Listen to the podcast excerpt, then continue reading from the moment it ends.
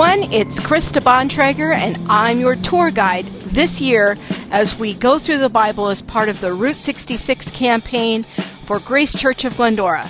This is the Points of Interest podcast where we preview this week's reading and get you ready to get into the Word of God. Are you ready? Here we go. This week we'll be finishing up Deuteronomy. We'll be starting in chapter 14 and ending the week in chapter 34. Give yourself a big pat on the back at the end of the week. Once you get through the book of Deuteronomy, you will have tackled one of the more difficult sections of Scripture. Even if you weren't able to read every word or understand every word, just getting through it is a huge accomplishment. And just to refresh our memory about what the book of Deuteronomy is about, it's a restatement or a retelling of the Mosaic Law.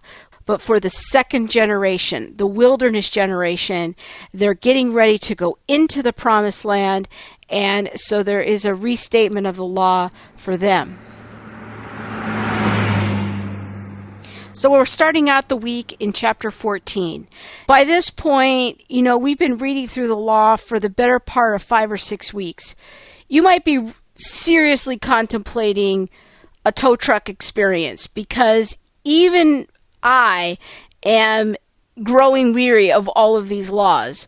But this is going to have a really good point when we get to the book of Joshua. So just try to hang in there. We're in the home stretch now, so let's just try to stick with it and get to the end of Deuteronomy and see what we can learn along the way when we get to chapter 15, kind of some interesting things there happening, talking about uh, the year of forgiving debts and also freeing slaves. And just a couple of quick points here. One of the themes that's going to continue to come up this week are God's provisions for the poor. And you might want to take note of that because they're very interesting the ways that God provides for the poor. And he cares so much about the poor that he builds those laws right into society from the beginning. Just a couple of examples here. You know, if a poor man is among you in any of the towns in the land that the Lord is giving you, do not be hard hearted, it says in verse 7, or tight fisted toward your poor brother. Rather, be open handed and freely lend to him whatever he needs What's interesting here is that God differentiates between the poor and the debts of the Israelites that, that he calls brothers versus the alien or the non Israelite that lives outside of God's covenant community. God's people are called to be generous to one another. And even if you have a servant or a slave that you release during this seventh year, when uh, when there's these release of servants, you're not to just to say, okay, you're free now. You're supposed to give liberally to this former slave. That you give him some flocks and uh, your threshing floor and your wine press. In other words, you're giving him a way to make a living. God's provision for the poor is not to just feed them and clothe them. Rather, it's to provide them with a way to make a living and to sustain themselves over the long haul. Very fascinating precursor there at the end of chapter 17 about a king. And it serves as a cautious reminder of the pitfalls of crowning a human king. And we will revisit this theme when we get to the book of 1 Samuel, when the Israelites demand from Samuel that they want a king, that they want to be ruled like the nations that surround them. But here's a little foreshadowing of what's to come, of the kind of life that Israel will have when they crown a human king. Because really, that king is replacing God, who ought to be Israel's king. One of the interesting legal provisions that is in this section in Deuteronomy, I think, is at the end of chapter 19, starting at verse 15. It talks about the use of witnesses in a court of law. And what's interesting to me is that one witness is not enough to convict a man accused of a crime. Again, God is making provision for a just society. A malicious witness, a witness who bears false testimony, will not be accepted in a court of law. There have to at least be two witnesses in order to make a conviction this has an important New Testament connection. If you remember the passage in Matthew chapter 18. Jesus is recasting this section of Scripture for the New Covenant church. In Matthew chapter 18, there are some provisions about what to do if a Christian brother or sister sins against you. And if you look at Matthew chapter 18, starting at verse 15, it says, If your brother sins against you, go to him and show him his fault just between the two of you. If he listens, you have won your brother over. But if he will not listen, take one or two others along, so that every matter may be established by the testimony of two or three witnesses. What Jesus is doing here is taking this Old Testament principle of a just society and then recasting it in a more universal sense for the New Covenant Church. Going back to Deuteronomy chapter 20, we'll read about some provisions for what to do when the Israelites go to war. And one of the things I wanted to point out is again how God is creating a society that will stand out from the nations. They will be distinct and holy people. Just one example here when the Israelites go out to war, the first thing they are to do is to offer peace. This would have been unheard of in the ancient world. In the ancient world, what they would have done if, if one country goes to war against another country, the offer of peace really would have been uh, extortion or intimidation. Pay me some tribute tax, and I won't kill you. But in this case, God says the first offer should be an offer of peace.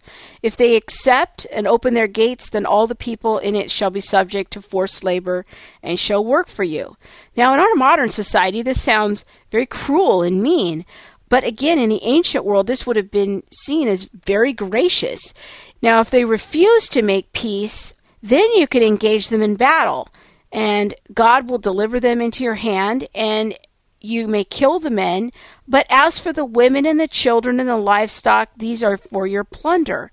Now, again, this sounds to our modern sensibilities quite cruel, but God makes provision for how to handle marrying women that are captured they're not to rape them or disgrace them, which would have been very common practice in the ancient world, and even today of a ca- of a captured people.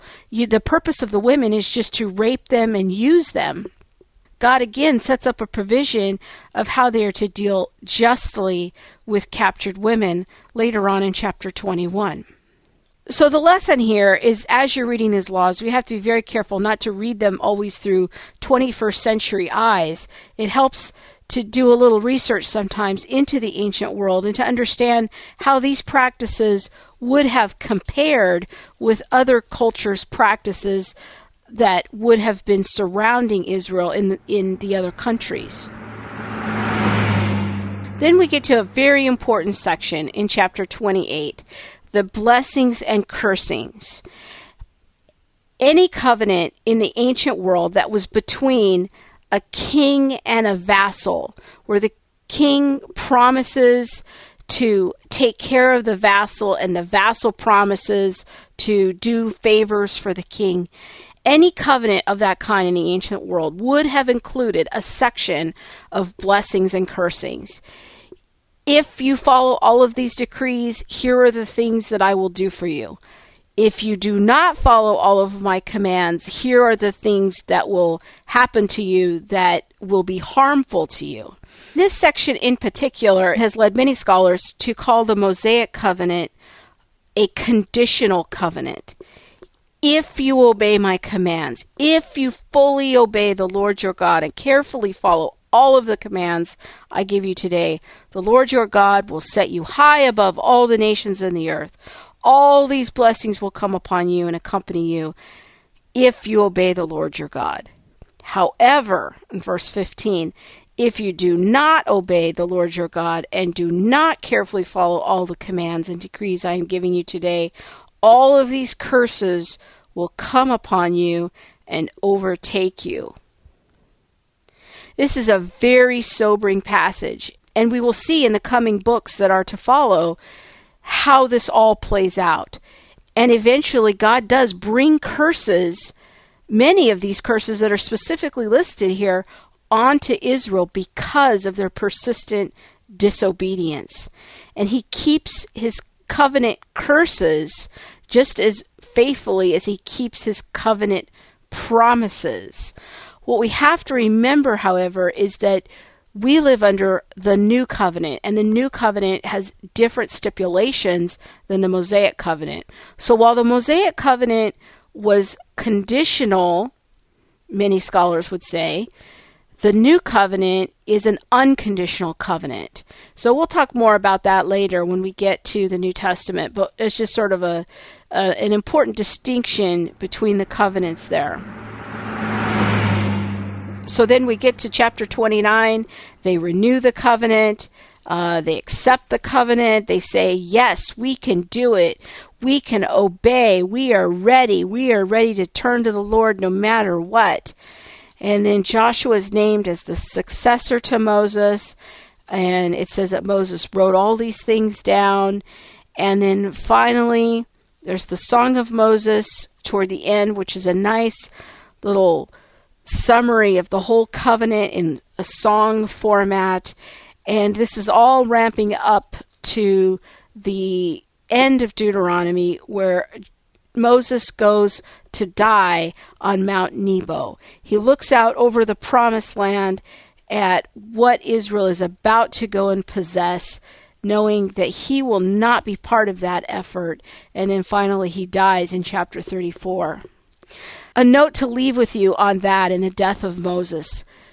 Moses is a revered prophet. He is looked at as being this, almost the supreme prophet up there with Elijah in the Old Testament. And yet he's also a sinner. The whole reason Moses can't go into the promised land is because he disobeyed back in that in the wilderness where we saw that he struck the rock rather than speaking to the rock. And I think that why this is here is to remind us that even Moses, as great of a prophet as he was, being able to work wonders and miracles in the name of the Lord, being the one who was entrusted with the law of God, even this great man was a sinner in need of a Savior someone better than him, a better prophet, a better mediator with a better sacrifice, who was a better priest and had a better priesthood.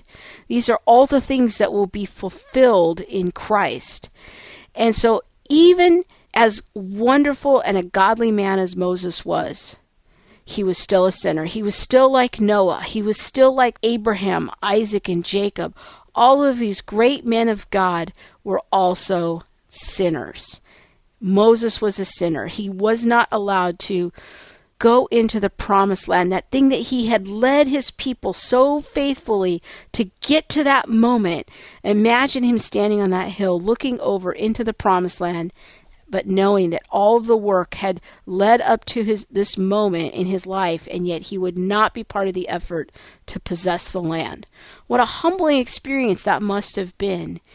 And yet it was to point forward to Christ, that he would be the one who would be even better than Moses.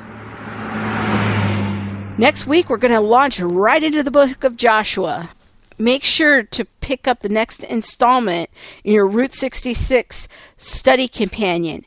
It's called King Me, and we're going to be going through some exciting times with the Israelites and Joshua and Judges and Samuel and Kings and Chronicles and going to be a lot of territory that we're going to cover in this next unit. So you're going to want to have that study ca- companion with you and ready to go. Well, that's it for this week. I want to thank you for joining me, and I'll see you next time. Until then, God bless.